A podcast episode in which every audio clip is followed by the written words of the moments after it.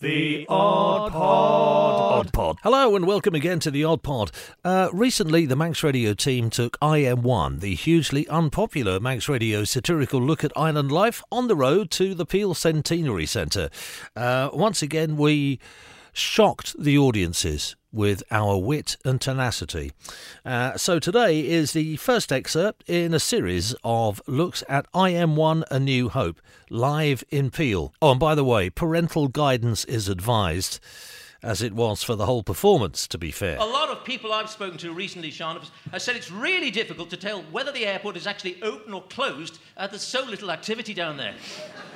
well, Minister Chris John Thomas was due to join us this morning to help clarify the situation. By clarify, I obviously mean make considerably more complicated. But ironically, he's stuck on a plane as we speak.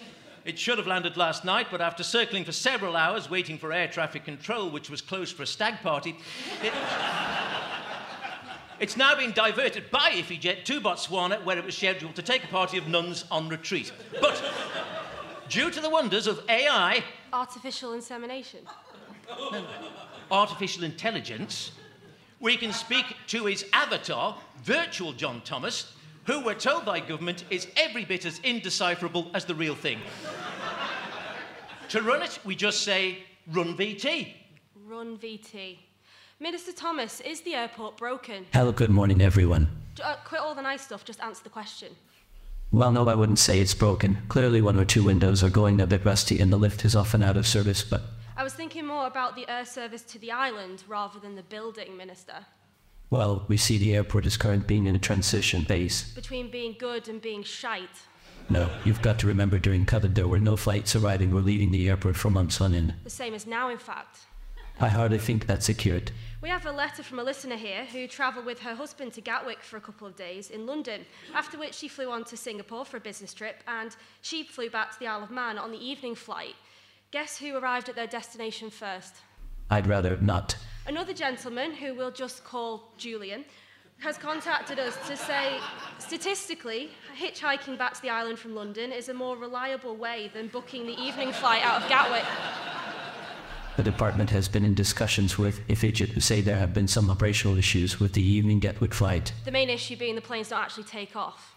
In actual fact, Sean, if you look back at the air figures since the island adopted its open skies policy, it has in fact proved very successful. The skies are certainly very open. There's, uh, there's no planes in them. It's just a concept at the moment, but the idea is to underwrite flying lessons. NT Council of Ministers has been in discussions with other airlines and also consider a new fly yourself scheme. Fly yourself.